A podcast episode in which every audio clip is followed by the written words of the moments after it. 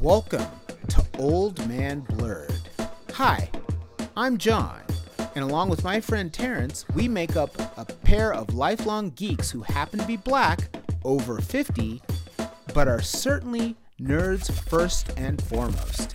The Alpha Geek and the Omega Freak.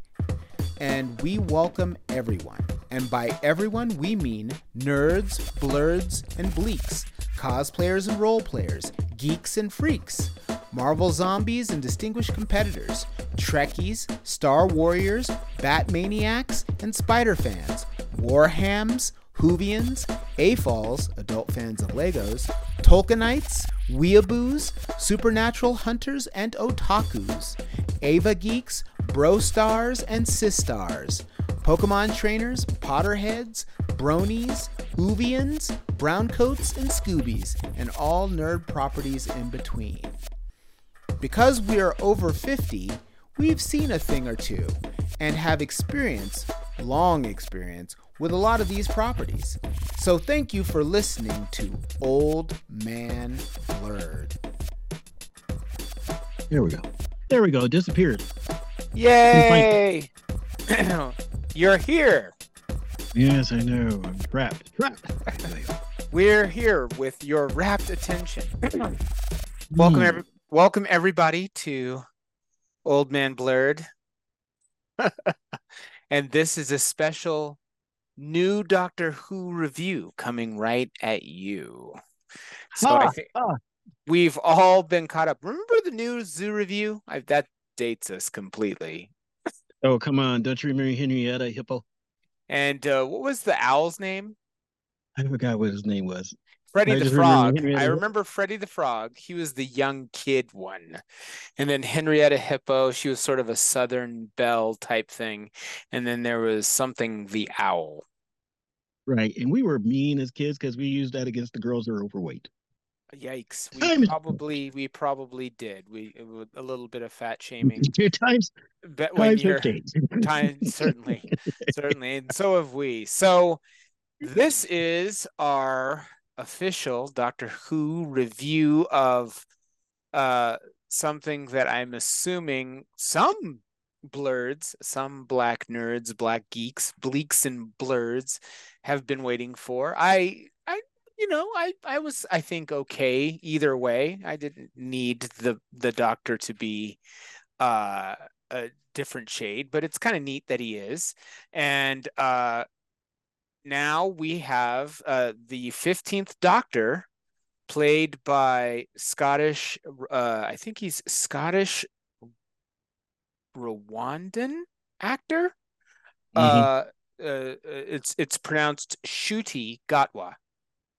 So, and he is our official 15th Doctor, and he is just a quick summary of the previous specials, because there was 3 specials. He premiered in the last of the 3rd special, The Giggle, and then had his official Christmas episode with the Church on Ruby Road, which introduces his newest companion, Ruby Sunday, who I believe is played by Millie Gibson is her name. And just a quick summary of the previous specials. We had the 14th Doctor, which is when the 13th Doctor regenerated, it ended up being the face of the 10th Doctor, played by David Tennant, and is the 14th Doctor. And then the 14th Doctor reunites with Donna Noble and her family in The Star Beast. That was special number 1. I guess Russell T. Davies is back as, I guess, the showrunner. And they have some adventures. I won't spoil too much. You should check it out. And I will be spoiling some things in the Christmas episode and The Giggle. So just warnings, spoilers, as Ruby River Song says. Then there was The Wild Blue Yonder, where they meet briefly a Sir Isaac Newton, played by an East Indian actor. Some people had an issue with that. I I felt like it was fine, but it was cute. But I think that I see why people have a problem with historical figures changing the race. And that was the Wild Blue Yonder. And then they had some more adventures there. That was a great episode. Won't spoil it for you. I think you should see it. And then there they go on to the Giggle. And this is where Neil Patrick Harris plays the Toymaker. And now spoilers will begin because there is a regeneration that is called a bi-generation, so that the 14th Doctor, played by David Tennant, and the 15th Doctor, played by Ncuti Gatwa, exist simultaneously. So then we move on to his first official Christmas adventure, which they haven't done since, I guess, 2005, and that was the church on Ruby Road. So now, for those of you that love us but don't want to have any spoilers, you should probably check it out, those episodes out first. And now we are going to get spoiler heavy. So first off, Terrence, what did you think of Ncuti Gatwa just as a doctor? Did you feel like he was well within that lineage of doctors and his zaniness and intelligence, or what'd you think? I think he is interesting in a doctor that he is almost like Batman, as far as he had like 2 or 3 gadgets rather than just a standard sonic screwdriver. Which I'm not sure I like the sonic screwdriver. It looks less screwdriver and more remote control-y. Yes, it does. But maybe that's what they wanted to show, the new change with the bio generation, because we have the other doctor walking around with the sonic screwdriver still. And he still leaves when he feels like it. Yes. Yes. What was the other? I don't remember the other gadget that he had. Gloves. Oh, that's right. The gloves. And I dug the gloves because, I feel like anytime they introduce real physics to the Doctor Who series or any sci-fi series, just even a little bit, then it's because, you can suspend disbelief only so much. And at a certain point, it's like, oh, you're holding your whole body weight and someone else on a ladder that's, swinging, up, roughly, a few hundred meters in the sky. Maybe not necessarily possible unless you're you got crazy core strength. Well, you also got to think about it. If anyone could, to a degree, is him, because he is built more like a ballet dancer. Sure. So he had new gadgets. What'd you think of his style? Because they give him a bit of panache. They give him a bit of style, I think. We're going to see more of it because I've seen pictures of him looking pretty styly. What did you think of that? As long as the rainbow, as the doctor with always having the rainbow or question marks, hey, I don't care. Yeah, he was funky fresh, dressed to impress. Yeah, only the first 3 really didn't have that. Yeah, no, they were just sort of, I'm an old man. Right. Baker broke the loot with the scarf, and he went from there. Yeah, and I didn't think Eccleston was particularly stylish, although I guess the leather jacket was sort of styly. Kind of. They actually said that Eccleston is the one that actually made it so the doctor could exist, because he was the first one that, for lack of a better term, made him down to earth as far as UK went.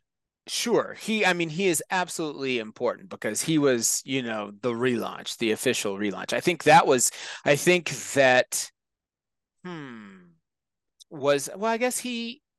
he was the 9th Doctor, and that was the sort of the relaunch, and he was great, but in terms of style, I feel like then when you get to Tennant, it's like, okay, you got the trench coat with the Chuck Taylors, the white Chuck Taylors. Then you got Matt Smith with the bow tie and the fez and the sort of, they weren't quite Doc Marten boots, but they were kind of coolish boots in a way, right? Mm-hmm. I don't think that Capaldi was super styly, but he kind of was. He had the sunglasses and all that sort of thing as the Sonic. It was like Sonic's sunglasses as opposed to a screwdriver for a bit there. Well, yeah, and also he was doing the midlife crisis. Well, Oh, you're breaking up a little bit. I'm sorry. What'd you say? He was doing the midlife doctor, midlife crisis doctor, if you will. Yes, he was the midlife crisis Doctor Who. I have a soft spot for him because I think I'm at midlife. Well, I know I'm at midlife, but I think I relate to being curmudgeonly a little more than styly and on a scooter like Matt Smith. Oh, yeah. I've gotten to that stage. Get off my lawn. Yes, he was the get off my lawn doctor. But and then after that, you know, I think they didn't have a real good style for the 13th Doctor so much. He had an interesting sonic screwdriver. Whittaker had and she was zany. Suspenders. Yeah, there was the suspenders with the rainbow T-shirt, you know. I don't feel like it was as iconic as Matt Smith's Doctor or Tennant's Doctor. But it's going to be interesting with Ncuti Gatwa whether or not they kind of have sort of the black exploitation brown leather jacket. He's a little more Shaft than he is than Doctor Who. True. Which, you know, is fine. I think, you know, give him some style, you know. I think, yeah, I thought it was great. It didn't feel like an interruption to what a doctor is like, which is a bit of a know-it-all, a bit zany, genuinely cares about humanity in a really good way. So good stuff. So I'm going to go through a little bit of, you know, what happens in that episode, you know, and how they introduce Ruby Sunday. And what'd you think of Ruby Sunday? Just briefly, first blush, what's your hit on Ruby Sunday played? I think she's the standard Russell type of companion. Oh, you think so? You know, it's down to earth like the first Ruby. Or was it Rose? Rose, yeah, she was down to earth. Yeah, I think so. And you know, they don't want you to outreach. And I mean, the idea of her family being interracial was interesting. That was cool. Yeah, so like that, she's adopted, you know, by Carla, I believe, and her mother and her grandmother, Cherry, who I thought had some great lines in trying to get just a simple cup of tea and asking for it during the entire adventure. Yeah, and she was the one child that she fostered that she decided to keep. In the context of the story, you know, she's having all of these accidents happen, similar to gremlins. They're goblins that are causing these sort of accidents that, you know, I wasn't really clear as to why they were causing the accidents, because I didn't understand why they wanted to kill her, because their whole thing was eating babies. You know, so I didn't understand. She's the one who got away. That's it. Yeah. In a nutshell, she's the one who got away. She's the one and they were mad about that. And that, you know, but, you know, and the 15th Doctor spots it right away that, oh, okay, something's unusual about Ruby. And it turns out, and this is probably going to be the deep mystery, is who is it that dropped her off? Long story short, Ruby was a baby that was placed outside of a church on Ruby Road on Christmas Eve. Was it? I believe Christmas Eve. Yes, it was. It was Christmas Eve. And it seems like it's a woman that dropped her off. So that's going to be. I think that may be something interesting. I had some Master vibes, which, you know, we've talked before. I would love one of the companions to end up being the Master, and then revealed at the end of the season. But, you know, one can wish. But I definitely felt like, okay, this is a little strangely mysterious. And, you know, over the course of the episode, they sort of do a It's a Wonderful Life on Ruby and make it so that she ends up getting kidnapped instead of her foster sibling Lulabelle, which is what brings the Doctor over. It's like they're trying to kidnap Lulabelle. The Doctor sort of snatches Ruby to get onto the Goblin ship, which is like an old pirate ship type style that flies in the sky. And they rescue the baby, but then it ends up happening that Ruby gets taken at her time of being dropped off, what, some 20 years earlier or something like that. And right. The doctor has to go rescue her and all of that. Dance number on the Goblin ship. What'd you think of the dance number? That's something I have not seen in a Doctor Who, I don't think. A musical number? No. Well, no, nobody's really seen that. But, you know, it was kind of like, okay, cool. Yeah, it made me think of the Goblin King from Labyrinth, number one. I mean, right down to going to get Lulabelle, you know, because, I mean, it's the same thing. They go get the baby from the Goblin King. But in this case, it wasn't going to become a goblin. It was going to be 8. So, okay, there you go. Yeah, they really wanted to eat the baby. They had a song about how tasty babies are. But the thing that got me also was this Doctor, he uses any pattern as a language to him, which is interesting. Because the coincidences was actually more of a language, hence magic. Yes. And so that was an interesting thing, is that there was a few languages that were going on that showed specialized, I think, the linguistic skill and engineering skill of the Doctor, which he's always had. They've always had doctors. He ends up seeing the language of the ropes. Yes. To untie themselves. And how they work, similar to electrical wires. So he eventually susses that out. And he also, you know, figures out their language is coincidence. And coincidences are how they sort of have their power to some degree.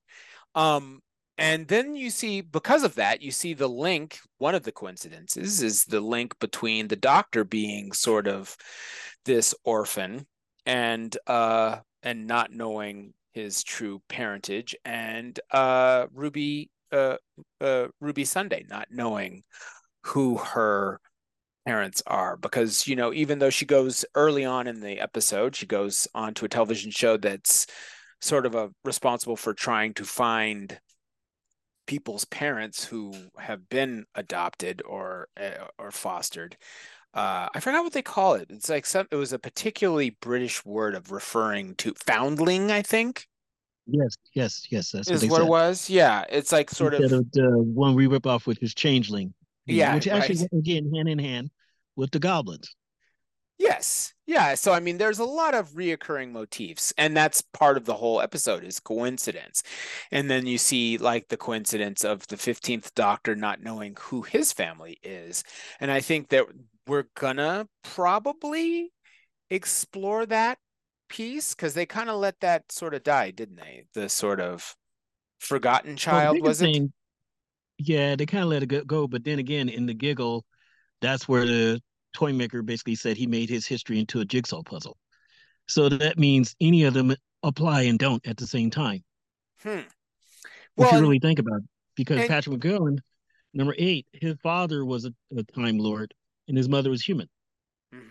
You know, and then they set up here and say all of a sudden he's the Time's child, and then all of a sudden you hear him say he's an orphan. So it's kind of like, okay, and that goes back to him being a puzzle. Sure. I'm sorry I said forgotten child. It's the timeless child. And, you know, I think that's the thing when you have a property like Doctor Who, which, you know, is very similar to how long you have superheroes, you start to have some continuity mistakes, you know, because somebody wants to expand the lore and maybe someone else doesn't like the expansion of the lore and changes the lore again. I'm not attached particularly. I think that it is actually much more interesting how much they sort of tied up with those first 3 specials for 2023, because they sort of tie up what happened with Donna, you know, because Donna got the shaft sort of as a companion.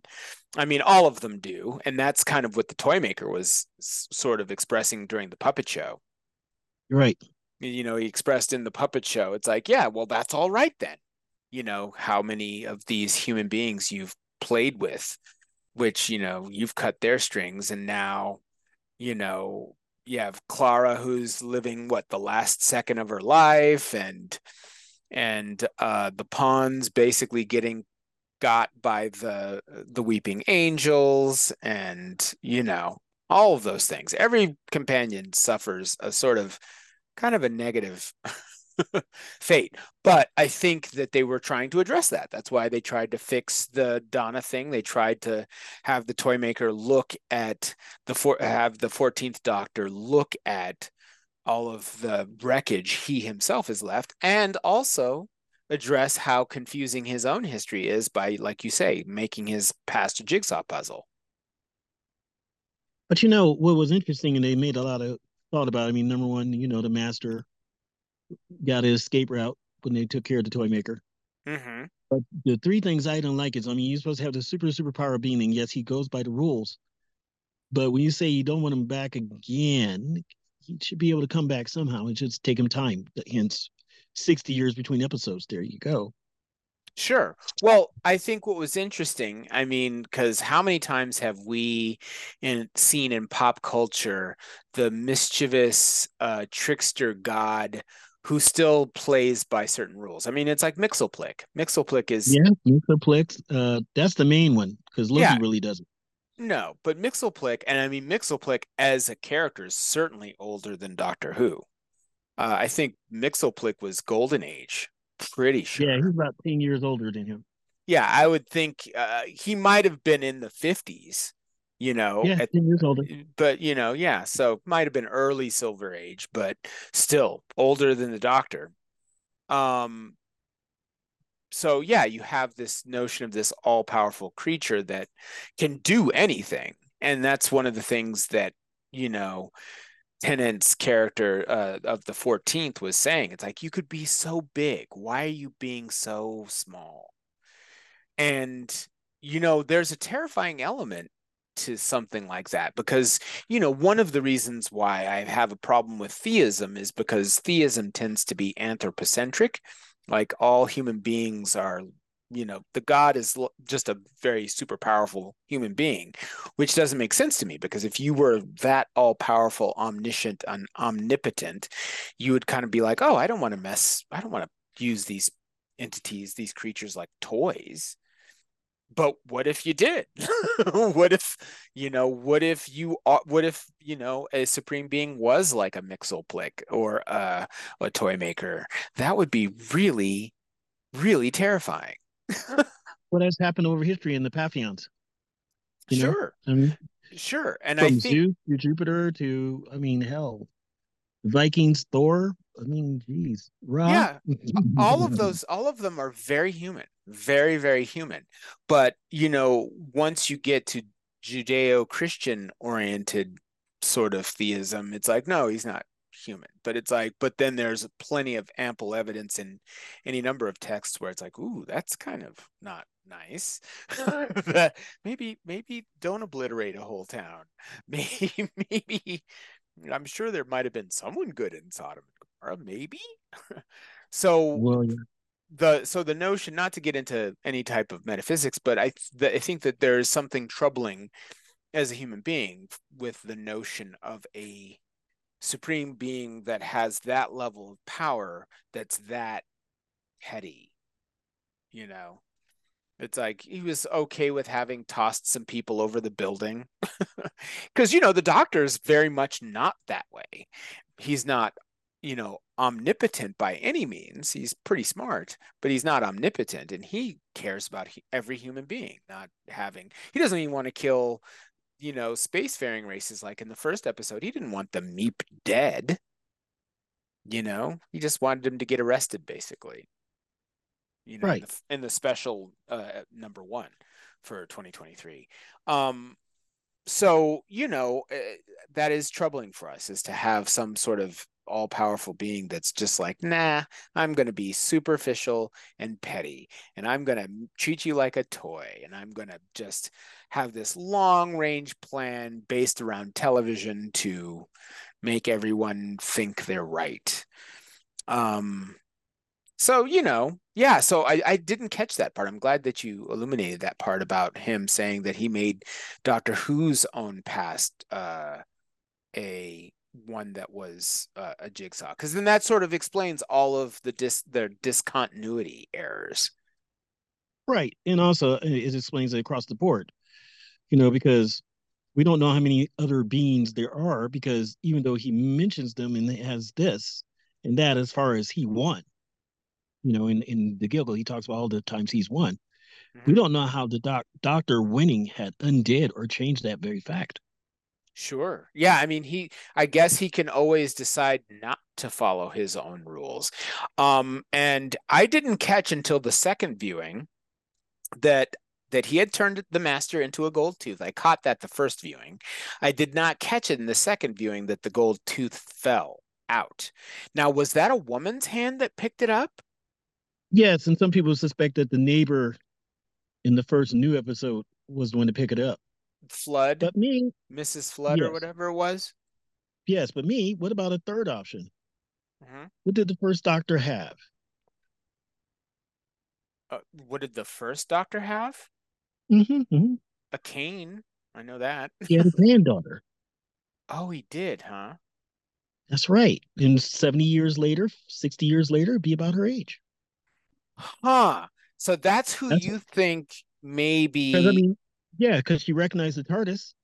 Yes, and she broke the fourth wall there, you know, with doing that. I think a lot of people are really one of the biggest buzzes for the Church on Ruby Road was that character, Mrs. Flood. I know that people have made some hay about it being like there's Amy Pond water, River Song water, and Mrs. Flood. Well, they also said it could be the master because the lady's hand picking up the tooth, you know. Sure. But, and the previous master, the not 13th master but 12th master, right? Capaldi's master, right, was a woman. But I think, I guess, by the time the Toymaker got to the master, maybe it was the 13th Doctor's master, but who knows? You know, I mean, words. You know, it's who knows, right? Yeah, it's a timey-wimey kind of thing. So, but I think that character's probably a bit more important than not. I mean, there was a part of me that felt like, oh, that's funny, the neighbor knows that there's a TARDIS. Yeah. But then it was like, well, wait a second. I mean, hold on a second. Okay, go ahead. All right, we are back. Had to tend to some family needs. Yeah. Since I'm always lying on the floor here, it's like, okay, I gotta get up. So, yeah, so who really knows what? Obviously, the master is going to be important, and yeah, lots of speculation with Mrs. Flood. Not sure what that's going to be. Actually, they sort of unleashed on all of the Who fans a number of mysteries. There's the one who waits. That's a mystery. That's the one who actually could bring back the Toymaker. Sure. Powerful enough that they actually were scary as that. Yeah, the Toymaker was afraid of the one who waits, so who knows what that is. You're going to, of course, see the Daleks at some point, and probably the Cybermen at some point, I'm sure. You still have the mystery of Ruby. I find it very interesting that she was left at the church by a woman, and a woman's hand, I thought, was the hand that picked up the gold tooth of the master, and you have Mrs. Flood. Well, actually, that's another thing, too. You're right. It could be she's a Time Lord, period. Yeah, we just don't know. So those are I think, the big underlying questions the you know, typically Doctor Who has just your regular, you know, Monster of the Week episodes, but there's always the deep story underneath that, like the crack was, during the Matt Smith season, you know, what was going on. Well, that was the great thing about Russell. That is the one good thing about him. He does do depth. Yeah. Yeah. Because you can really have a Monster of the Week kind of story. But I think that the reason why Doctor Who is well regarded, Buffy was well regarded, Supernatural was well regarded, is that even though you could have the monster or the baddie of the week kind of episode, there was always a through line of something deeper going on per season. Right. And that's so, one of the things that is a problem when it comes to most sci-fi or fantasy that they cater to us, is yeah. They try to give people, lack of a better term, they try to give them their chocolate up front without giving them their meat and potatoes. That's true. I would think, I mean, as great and as brilliant as Star Trek The Next Generation was, I don't remember them doing that much. I mean, Deep Space Nine did, but I don't remember Star Trek having a season where it was like, there's just going to be this reoccurring issue that's back in the background that's going to eventually be in the foreground. Now, it's been a while since I've rewatched Next Gen, but I don't think that stuff that happened was more of a character. What I mean is, like, they might mention it episode 1 and then it'll pop up episode 10. Sure. You know, I mean, like Deanna's mother is a good example. You know, she wasn't a problem, but she was an annoyance to Picard. Sure. And then there was the Tasha Yar thing, but that still wasn't the way certain things have played in Doctor Who or Supernatural, where the whole season in Supernatural is, oh, he was in hell, or, oh, the, you know, devil's looking for an avatar, or, oh, you know, something, you know, same with Doctor Who. It's like, oh, we're dealing with this big square prison. What is that? Who goes in that? You know, what's it going to be? Well, yeah. No, you're right, because that's what I liked about Superman and Lois when it was on. They had that. Actually, they had that. Oh, good, because I think that's kind of how comic books are, arguably, right? I mean, yeah, because the first season they did what they wanted to, hard and fast, with some of the characters, but you know, spoiler: Morgan Edge turns out to be Superman's half brother. Oh wow, okay. Well, you know, and that threw people off for a lot, because we did, what, you got a brother? But it made sense how they explained it was Kryptonian culture, you know, just like so many cultures of the day. Mm-hmm. They had arranged marriage. Oh, okay. Okay, so Laura did not love the guy, didn't work out, and hence the first child. Huh. Interesting. Yeah, that's an interesting take. I don't know what I feel about that lore-wise, because I kind of like him being the last son of Krypton, but, you know, that looms large in his defining characteristics, is him being the last one, you know. But they kind of changed that anyway with Supergirl, and they changed that with Power Girl. So, right. And see, in this case, it was interesting because his brother was, for lack of a better term, an ass. Okay. But because his father raised him harsh, you know, you got to be tough, you got to be this, got to be that, militaristic. Huh? He raised him with a hologram that was militaristic. Humans are beneath you, like you were saying. So and they did an Omni-Man kind of thing. Right. And here's Clark, you know, but the redeeming part of the character was that no matter what, he wanted his brother. Huh. So he still believed in family strongly enough. Yes. And that's what redeemed him in the end. And that was interesting. I do like the ways people have played with the Superman archetype, because Omni-Man and Invincible, which is now, you know, a television show, an animated series. Supreme was that way. Miracle Man was that way. All of those. And I think we'll save that for another episode when we get into, you know, the anti-hero, notions of the anti-hero. But I do like when they play with some of the lore of Superman a little bit. But back to Who, yeah, I think that's one of the strongest pieces of Doctor Who, is that there's the sort of, which is I think was a limitation of the Ninth Doctor, because I don't feel like they did that very much with the Ninth Doctor. Am I remembering that correctly? I don't feel like I don't feel like the Ninth Doctor had a deep story that was season long. See, the problem is that there are two Doctors. My favorite, and then everybody else's favorite. My favorite's number 8. Everybody else's favorite's number 9. And both of them are good because they're the ones that kept the Doctor going. That's why I say that. Sure, they were holding water while no one was watching Doctor Who. Exactly. And in 8's case, it was the same thing that happens all the time. They forget, as I've mentioned before, how small we are as an audience. Sure. And they put on the Doctor Who TV movie with number 8. Mm-hmm. Against the finale of Roseanne's series. Oh, goodness. Yeah, it was going to lose there. Yeah. And see, I mean, those are the kind of things they don't think about. And I mean, it would have done good on the Sci-Fi Channel.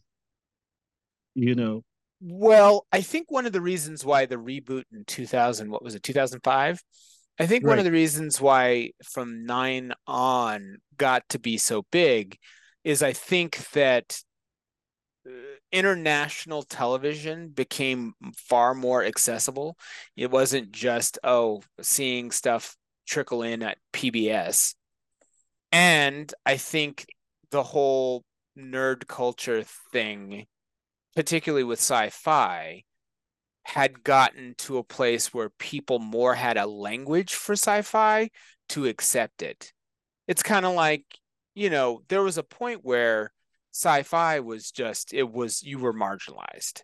And I think right around that time with the reboot of Doctor Who was right around the time that comic books were starting to get slowly but surely, you know, a little more mainstream, and Supernatural and all those types of shows were starting to really hit too. So it was okay that there were these properties, these sci-fi fantasy properties out. When did the Lord of the Rings, the Peter Jackson Lord of the Rings happen? About the same time. It happened about the same time. Yeah. It was the same time that King Kong came out by Peter Jackson too, which is about between 2003 and 2005, that area between the two of them. Yeah, and that was when it was kind of like alternative music. It's like there was alternative music. It wasn't called alternative music. It was just, you know, music that no one listened to but weirdos. You know, there was goth, there was new wave, there was post-punk, there was all of these things. And then Nirvana happened, and then all of a sudden everybody was listening to stuff from Seattle. They were listening to The Cure. They were listening to all these once upon a time underground acts. And so it was, there was I remember a documentary that I think Sonic Youth put on that was called 1994 or something, The Year Punk Broke. And it was about their tour with Nirvana. And it was true because, you know, I remember going to shows that were super small with a lot of those bands. And then Lollapalooza, even Lollapalooza, as big as Lollapalooza was still people. It was all of the people that you saw at those concerts. But then Lollapalooza 2 was a completely different group. It was all the people that beat up the kids that were at Lollapalooza 1 or these smaller shows. And I think that that's what happened with stuff like Doctor Who and comic books and you know, kaiju movies and everything else is like, oh, this is okay to like now, you know. Well, yeah, to me it's just the same as a person who has a mental difference or in a chair or something else, is that when it's in your household, or even sexuality, you know, years ago that was like, but in your household you identify with it. Sure. But when it's outside your household, you know what I mean, like we all, both of us have had that relative, me comics, you your music, they're like, do you like this? I had the same thing with comics too. I mean, I remember I liked comics and fantasy and Dungeons and Dragons and video games and all of that stuff prior to 2000 something was pretty marginalized. If you liked comic books, it's like, first of all, it was weird that you liked reading. And then you liked reading comic books. So that was, you know. Hue? Don't forget our Hue. Our Hue. Yes, being black, yeah. Sometimes it was like, what? You like reading? You're trying to be white. You were there. Yeah. So, you know, but I think that the Batman movie helped comic books a lot. Because when that Batman Michael Keaton movie happened, 1989. Yeah, that was a big thing. That was the first bump that, oh, maybe comic books are okay. That was the first one. And that happened right around the time that Watchmen had already happened and Dark Knight Returns had happened. And Alan Moore was busily doing Swamp Thing, all of that stuff, and Vertigo Comics, all that stuff was starting to happen. So it was the first wave of, oh, comic books aren't just for kids anymore, which they revisit every, I don't know, 5 or 10 years. And so that helped comic books. But even so, until about 2000, it still was pretty marginalized. But yeah, so now if you say you like Doctor Who, it's not a big deal. You say you like fantasy or Dungeons and Dragons, not a big deal. All of these things are not a big deal. And so I think that a good chunk of Who fans really came on board right at the time of the reboot, the 2005 Eccleston run. Oh, yeah. Can't deny that. And also is the fact that we're in the era of multi-licensing.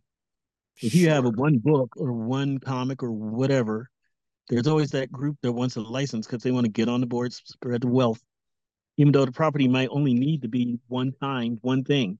It might be good for what it is and not expand. Mm-hmm. And that's one of the problems we're having when they talk about superhero fatigue. What they're not going to talk about is fantasy fatigue or sci-fi fatigue or even super spy fatigue, even though they're all back with superhero fatigue. Is that if you don't appreciate it and you're just in for a partial ride, you're not going to enjoy it the same as someone who's here for ride or die. Sure, sure. And, you know, you're, I mean, I liked, I guess it was, I'm assuming it was 4. I think my first interaction with Doctor Who was 4. And that was one of the first big bumps and big pushes of towards the American audience, because they kind of had those on fairly frequently for on PBS. They had 4 pretty frequently. I don't know if you would know this better than I, but I feel like 4 got popular enough for them to start showing 1, 2, and 3 in the States after the fact. Is that true? Oh yeah, because it was, but not for a reason you'd think, in the sense that it was because it was color. Oh, that's true, because the first Doctor Who was black and white, though. Right, and the second was in black and white, and the third one was half and half. And so, when 4 was in color, as I call it, soap opera graphics, because you see some of the old soap operas, not now, because it got different lighting, like Dark Shadows. Yeah, they had certain lighting, and Doctor Who had the same lighting on number 4. Mm-hmm. Now you see it, and they have the lighting on some of the soap operas, and it's almost like film. It's not even the same lighting. Well, but one of the beautiful things, and I think this is why I will say that a lot of properties got better over time. Like the early Star Trek, they had some science fiction. I mean, it was definitely science fiction, but they didn't. It was light on the science piece of that. You know, it was pretty light on the science. Oh, that's because of what they feel like better term. They had their own physics. Sure. And I think that so it's night and day difference in terms of the science of Next Gen and the original Trek. Night and day difference. I mean, we had a language of quantum mechanics. We had a language of, you know, different forms of biology, of how different creatures like the crystalline entity and all that sort of thing could exist. And I think the same happened for comics. I mean, for a long time, Iron Man was just a guy in a flying suit, you know, but once you got touch screens and iPhones and social media, the suit really fundamentally changed, and the writing of it changed. And so I think, and Doctor Who, once we started really understanding traveling through space and time, and people had read, you know, A Brief History of Time and Stephen Hawking and other theorists, people could handle their sci-fi have a little more science. And so the writing arguably, I think, had gotten better with some of that stuff. Right. You know, so I don't know. I mean, and so I think this is a good time for those kinds of properties, because it's like, oh, people kind of have a working knowledge of some elements of science. It's not like, oh, we're just going to make stuff up. It's like, oh, no, this is sort of made up. Yes, but it's grounded in some science. Well, I give you that. It's just that sometimes I think a good example that you were mentioning, Iron Man, for lack of a better term, you could say he was the first Rick and Morty, because he was a drunk. Sure. He believed in science against magic. Sure. I mean, you know. Yeah, and well, and all of the Marvel characters were, I mean, they just didn't have any knowledge of science or theoretical science or biology, for that matter. They didn't have any notion of genetics. They kind of had a little bit, because they were like, well, what about mutants? They're an evolution of humanity. They kind of had a little bit of science. But when you start getting to people who everybody has a real strong knowledge of certain scientific principles, makes the science fiction better, you know. So that's why, you know, a lot of these shows, Babylon 5, Star Trek Next Generation, Rick and Morty, every, you know, the current MCU, Marvel Universe, they just know more, so they're able to write from a less bananas kind of place. You know, sometimes that sacrifice is fun, but yeah, that's like we were saying, one of the earlier conversations about Molecule Man. Yeah, Molecule Man came out, he was a joke. He was just a joke, and all of a sudden he is like, oh my god, he takes on Galactus, because they realized the science. It's the same thing about Aquaman. Remember, again, he was just a joke. Yeah. Until he go, oh my god, he can go to the bottom. Oh my god, the depth, the pressures. Yeah, the pressures of the sea, he would have to be Superman level strength. Yeah, and it's just, once you know these things, it becomes much more interesting. I mean, the Molecule Man, great invention at the time, but, you know, he plays a huge, important sort of part of the sort of Secret Wars type stories that have come out of Marvel in the last 20 years. Because it's like, no, this is a guy who literally has got a god level, you know, ability, and what do you do with that, you know? Whereas before, that's one reason why they really use him. That's number one, why they really use him, and number two, as you were going to say before, he was more of a joke. Sure. And now that people have a real working knowledge of, okay, what would that really mean?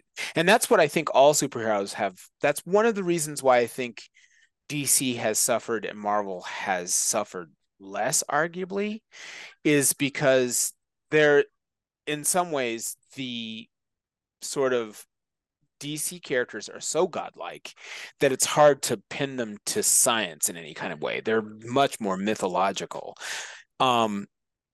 But I think the one place where that one exception has been Flash, I think, and Batman, of course, because Batman, you're just like, okay, let's invent all these crazy, you know, sort of gadgets that you would find at Sharper Image. Well, Batman already had those. And the Flash, it was like, oh no, this guy can go fast enough to change time.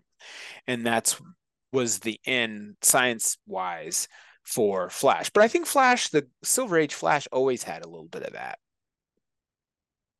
He did.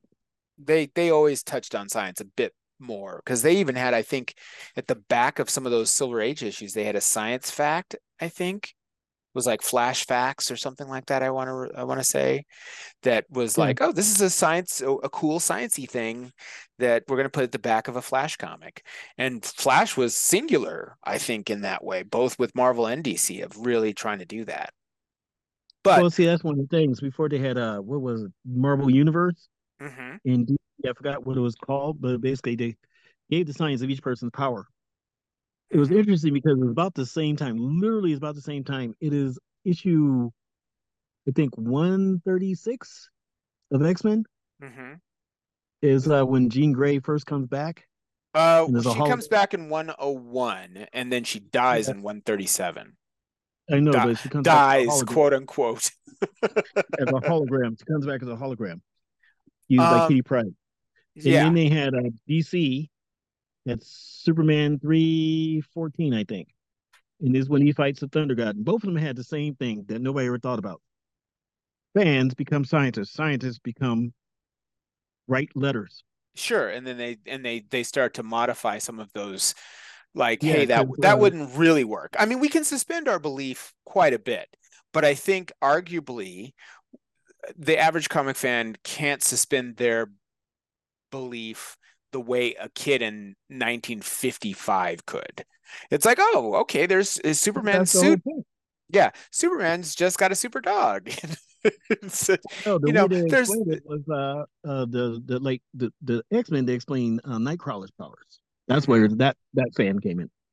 And the funny thing is, they actually used, of course, in Marvel Universe when they were describing Nightcrawler.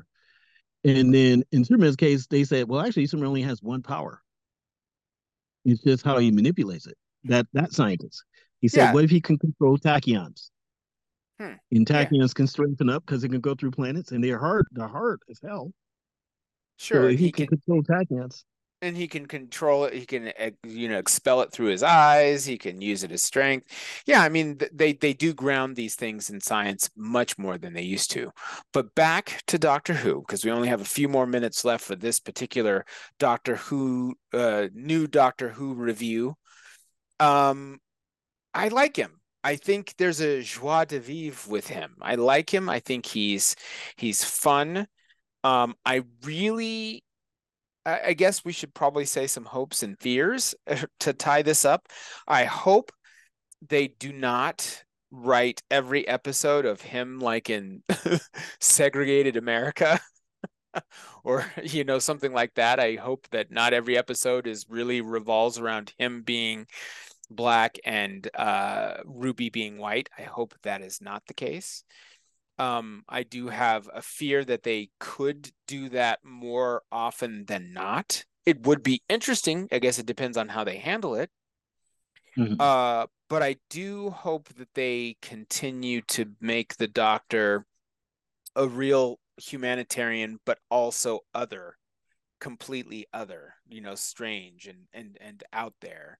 And I really, really, really can't stress this enough. I hope they don't ever have him be attracted to anyone, not in any kind of like actual action kind of way. Like saying that, that Sir Isaac Newton was attractive, fine, whatever.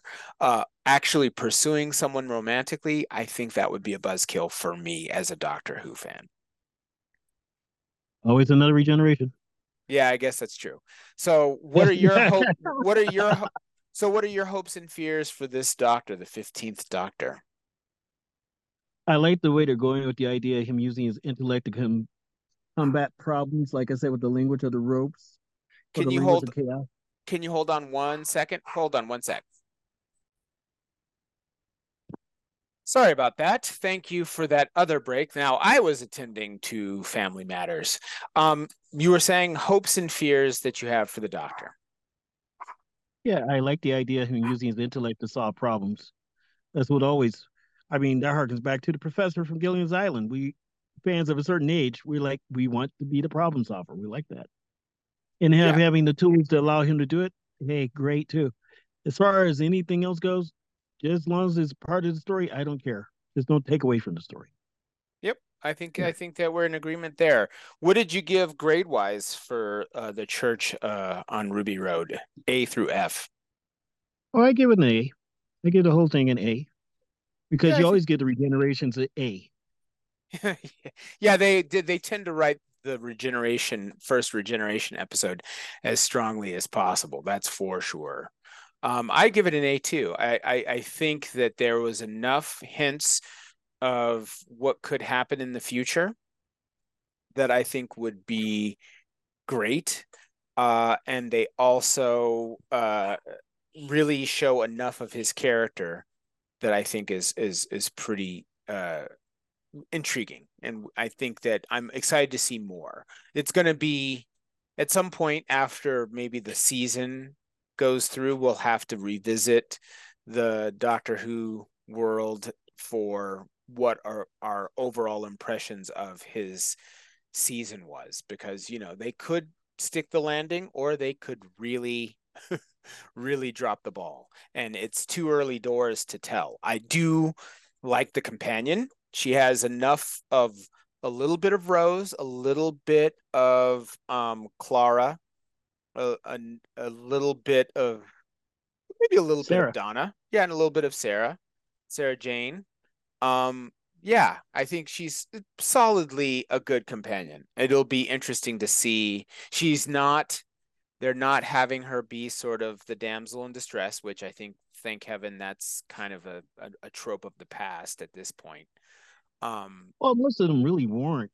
They really weren't. True. It's just that some of them were just a little more strong-willed, almost like the man in the room, Leela. Sure, sure. I think, well, Sarah Jane, I mean, it was interesting that they made her, I believe she was a reporter, right? If I recall correctly. Right. Yeah. Right. So they were going for that Lois Lane kind of archetype. So she was inquisitive and independent and looking to solve things herself, which I think, you know, the Doctor helped out. It'll be interesting to see how they shape Ruby Sunday, what kind of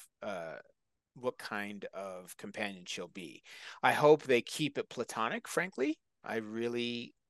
I was not a fan of the companions that swooned over the Doctor. I know it would be kind of what you would do if you were riding in this time and space machine and hanging out and having your life saved over and over again. It would be hard not to feel some romantic feelings, but I do think it is a little cliche.